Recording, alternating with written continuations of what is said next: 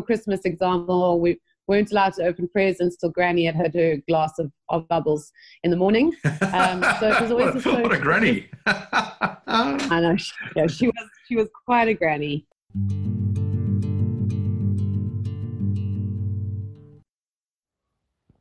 Hello and welcome to the Ex Animo podcast. I'm David Clark.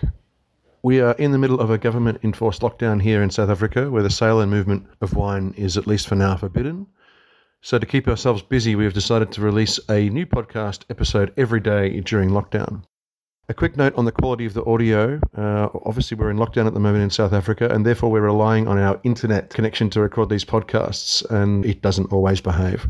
We have done what we can with editing in our own incompetent way to make it as listenable as possible. So please forgive any issues. Today on the podcast, we have Melissa Nelson, the lady behind Genevieve, a wine brand that specializes in MCC. Traditional method sparkling wines in South Africa are called Method Cap Classique, which is quite often shortened to the initials MCC. There are production and aging laws surrounding the use of the term, but as of yet, there is no restrictions on the varieties allowed. Based in the Overberg, or Bot River specifically, Melissa is a bit of a rare example in South Africa in that she only produces sparkling wines and that she restricts her fruit sourcing to one region. Commonly, MCCs in South Africa are labelled as wine of origin Western Cape, thus allowing the sourcing of fruit from all over the winelands, over vintages. Melissa allows herself no such flexibility. We chat about how Genevieve got started and the evolution of the style so far. We also chat about her upcoming projects of an MCC Rosé and a re-release of an older vintage later in the year. I give you Melissa Nelson. With me today is Melissa Nelson, or Melissa Genevieve Nelson, from Genevieve MCC. Hi, Melissa. Hi, David. Nice to be chatting to you. How are you? You well? Good, good. So Genevieve MCC, I've already alluded that Genevieve is your middle name. When did the brand start? How did you do wine making at varsity? What's your vibe? Totally a 180 to that.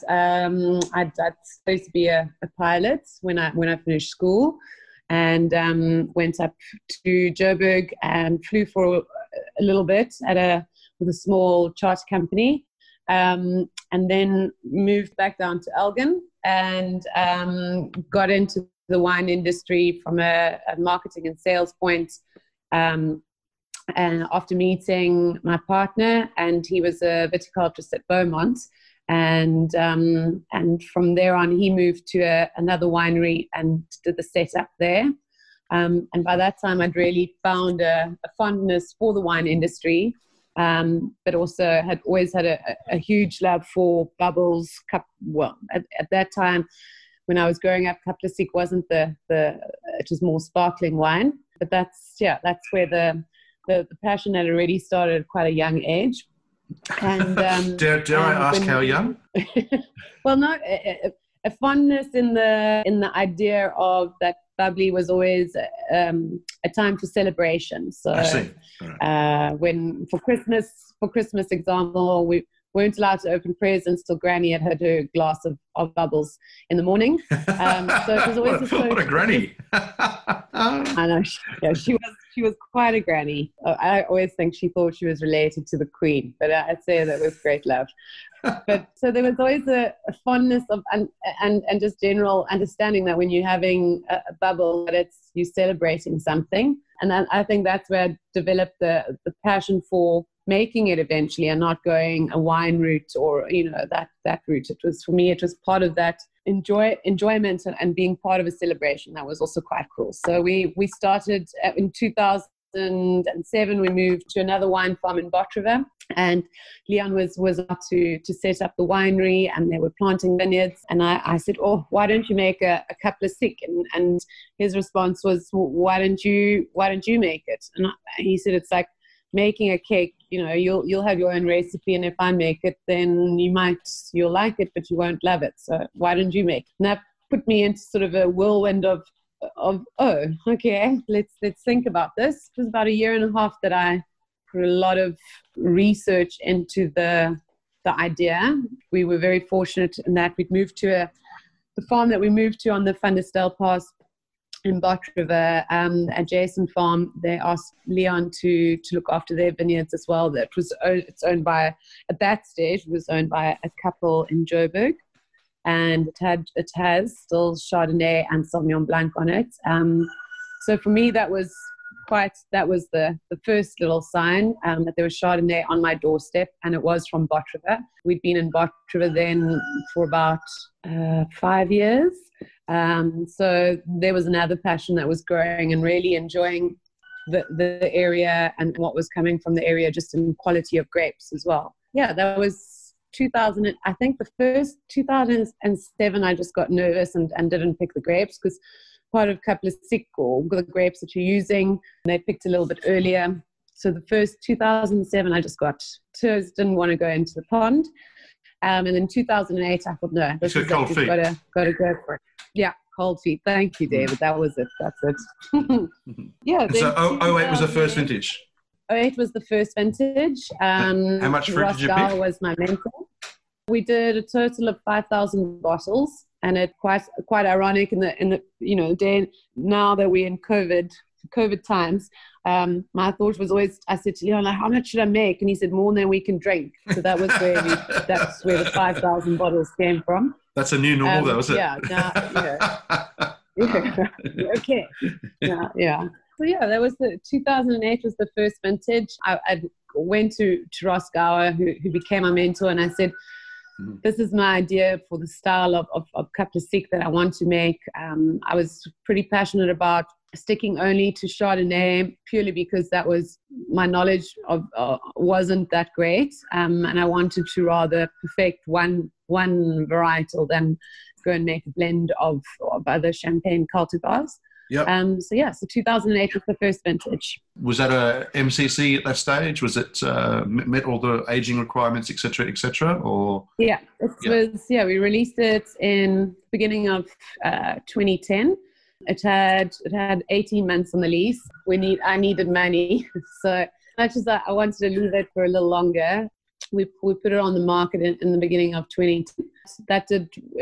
Fortunately, it was very, very successful. And we went into the 09 vintage, which I did 5,000 bottles of as well, towards the end of 2010, and sold through that quite quickly. And then by the time I got to the 2010 vintage, I'd started produce, I doubled up. But it also got to the stage where I realized that the quality that I was making, I was releasing too soon, and that I just wasn't giving the product the full value of what it could accomplish with longer time on lease. So I sort of withdrew from the market, and for about 8 months, it was maybe a little bit longer even, only supplied minimal places with the bubbles, and just got back into a cycle that we could start longer aging on lease, which brings the present vintages that we're going through now are anywhere between 3 years to 4 years on the lease. Yeah, right. And obviously, probably a very different wine than those first couple of vintages. Yeah, so we've had a 2008, got maybe 3 bottles left, and we hide them because we don't want to find them and drink them. But when we do find one, we contemplate and then we open it. The 08, I mean, is amazing. It's just, I think, also dealing with I've always been very fortunate with the pocket of Chardonnay that I get from its great grapes. So it's interesting to see older Cap Classiques and what they're showing, which is, it's brilliant. At the moment in the market, you've got 2015 Brut and the 2015 Zero Dosage. When did you start the Zero Dosage project? The Zero Dosage came along with me wanting to start playing around with Chardonnay and adding to the brand. And initially, I considered doing some barrel fermented Chardonnay or playing around with that. And then I sort of thought to myself that I've got such amazing grapes. I think it's more testing and more a show of quality, to rather show more of a naked product than something that, there's nothing wrong with wood, but in this case, I just wanted to just show off the real true expression of the vineyard. Yes. So in 2012, we started with that. We only did 2,000 bottles of that. And each year I do 2,000 bottles, but it depends on the vintage, it can stand out without dosage. 2012 was the first one, and the latest one is the 2015. So you make that decision post-primary ferment, and so when it comes to dosage time, do you make that decision then, or what? You sort of know when you're going into harvest what you're going to be getting. I think it's also really great to be in a situation where we can be now that we do, it's just a bit more experimentation in the background, and just something for me to be more specific around the Chardonnay and around zero dosage. So for me, it's, you know, it's an added benefit to learning more as we go along. For example, 2020, it doesn't feel like a zero dosage vintage. The grapes came in beautifully. I'm always part of the harvest in the vineyard, and it just, there's this year the fruit lacked a little something. So in my mind, I think 4 years from now, I don't think 2020 will be a zero, but we'll see the development as it goes along. Can you quantify that in terms of what is missing, or what it feels is not there? Is it sort of acidity? Is it fruit weight? Is it? It's a bit of both. The fruit this year for me was very light. The taste, taste, was very light, and it was quite interesting. I now buy from two pockets. The other one is Beaumont as well. Mm-hmm. Also old vineyards, beautiful fruit. And it was really interesting. Both vineyards had that same characteristics of just something lacking. So, you know, no fault to the grapes. It's just that's what makes vintages interesting. It doesn't take away from the quality of the wine. It just brings, you know, you're going to get something else from this vintage. And it's just the character of the year that is 2020. Yeah. For me, that's what's come across for me. Just from the beginning. Now, the 2012s, the Brut and the Zero Dosage were aged on lees for a different amount of time. So you disgorged the Zero Dosage later. But the 2015 seemed to be much closer, if not exactly at the same time. Is that the plan going forward, or will you make a case-on-case basis given the wines? Sorry, David, I didn't understand. You said sorry. Will always be later. No, well, the Zero Dosage in 2012 was on lees for longer than the Brut of 2012, okay. Whereas the 15 seemed to be on lees for the same amount of time as the 2015 Brut. So I just wanted to see, cool. I wanted to see if that was a change in philosophy, or was it just only on those wines, and you'll just assess as the wines come up? I think it's a change in philosophy. What I found with the 2012, I didn't give it cork aging time, and that really made a big difference. So when it came to the decision of when to release the 015, I left it on the cork for 8 months before releasing it, and that just brought it more together. And I think with the zero dosage, in my experience now, is that. That really is quite important as well, is cork aging.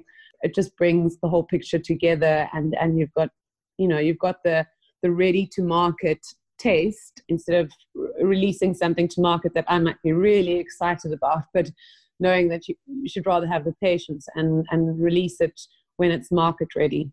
Yeah, okay. So it's a little bit more evolved and a little bit more down in the path of its development. And the future of Genevieve? There's been rumours and a few photos on Instagram about maybe a rosé in the future?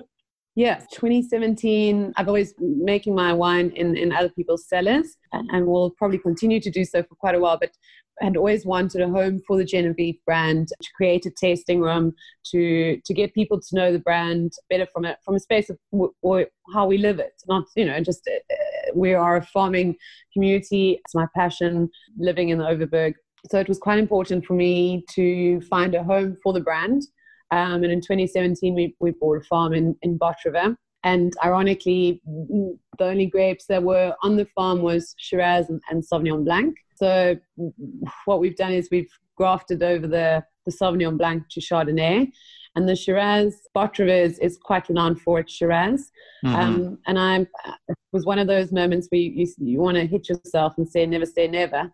I was one of those that said I would only use champagne varietals, but I had a really good chat to John Loebscher from Silverthorne, and he sort of had the same predicament, had a farm that came with Shiraz, and thought to himself, and started making a Shiraz Bubbles Cap Classique.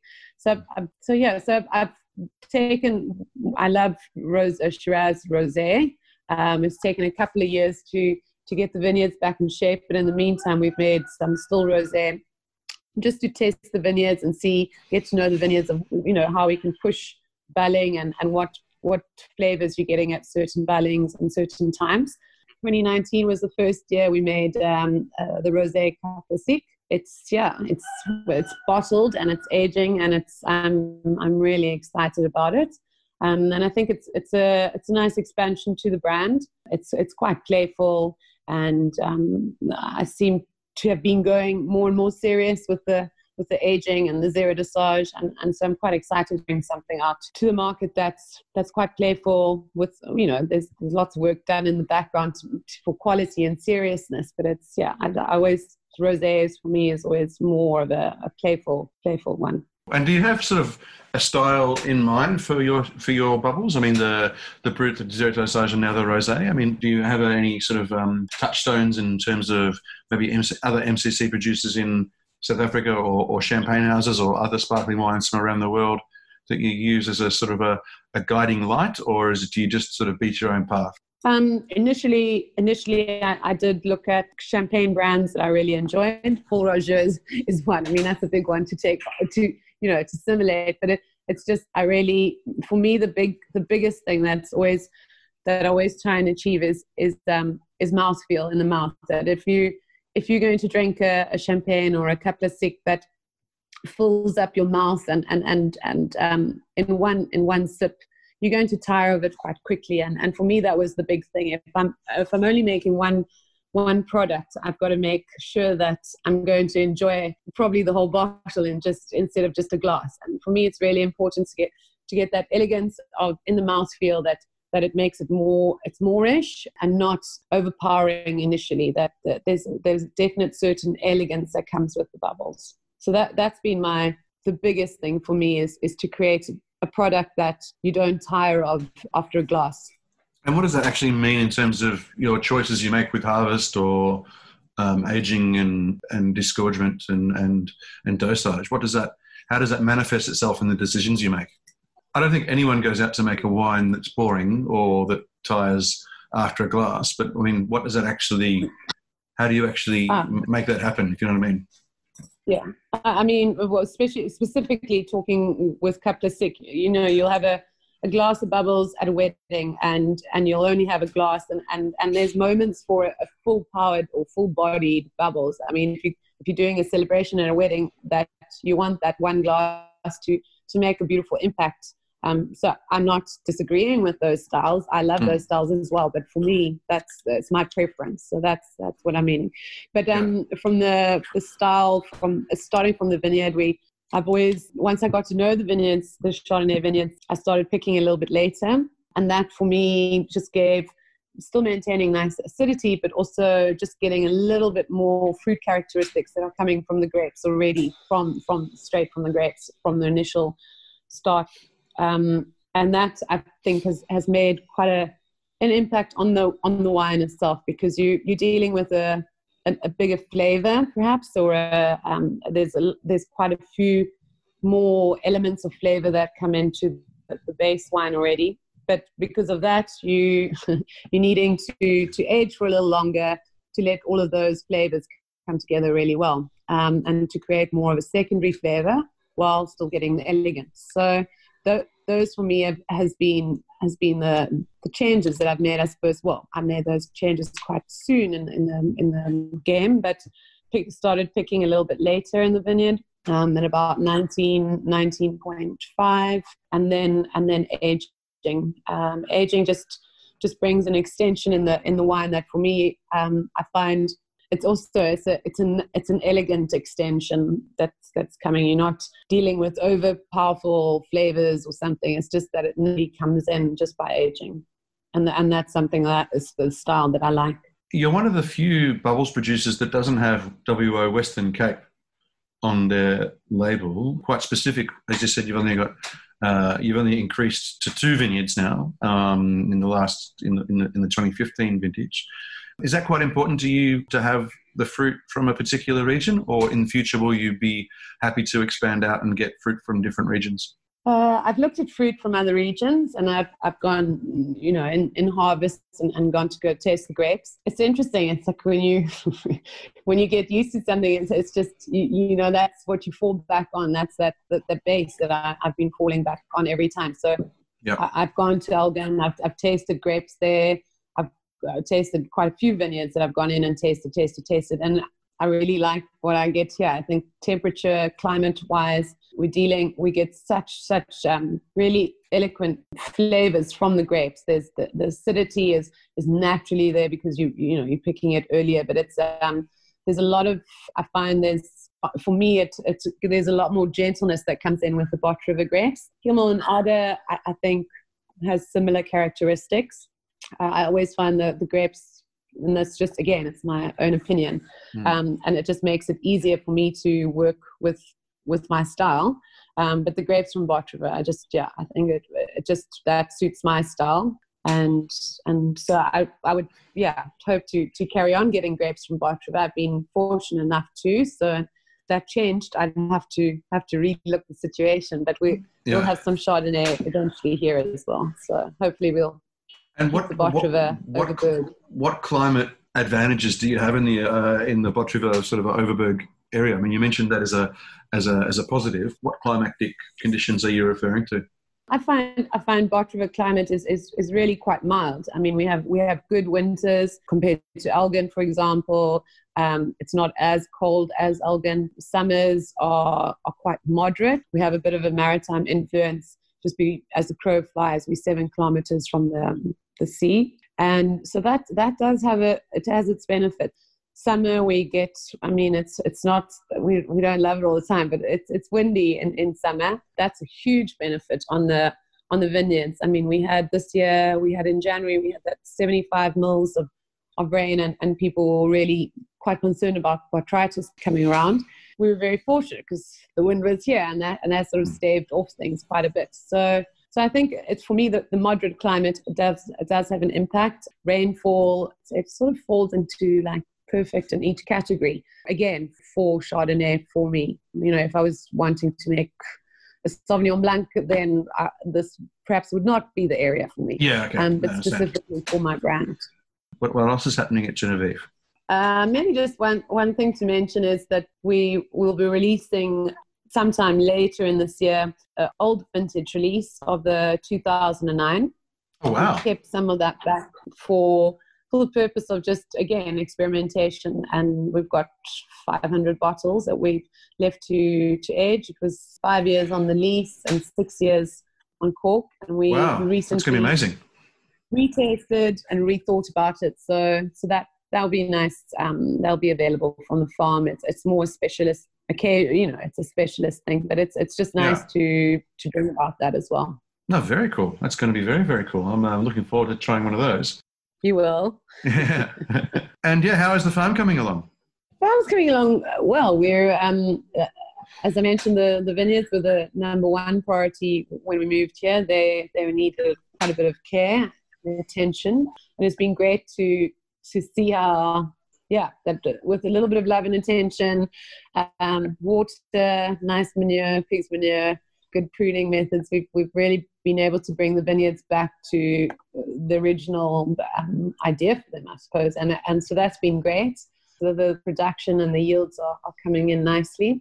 Otherwise, on the farm, the tasting room was renovated last year, so that's quite an exciting time that we'll be able to welcome people to the farm at some stage. And then we've got the cottages that are they're filling up nicely, and it's lovely to have people on the farm, especially from the city, that just come and enjoy the open space and help themselves to the veggie patch, and so we're steaming along nicely. Awesome. It's a beautiful spot, and I recommend everyone go down there and visit. Cool. Well, I think that's pretty much it. It's short and sweet. Nothing too long or arduous. Thank you, Melissa. I appreciate your time. Thanks, today. David. Cool, man. Well, stay safe. Same there.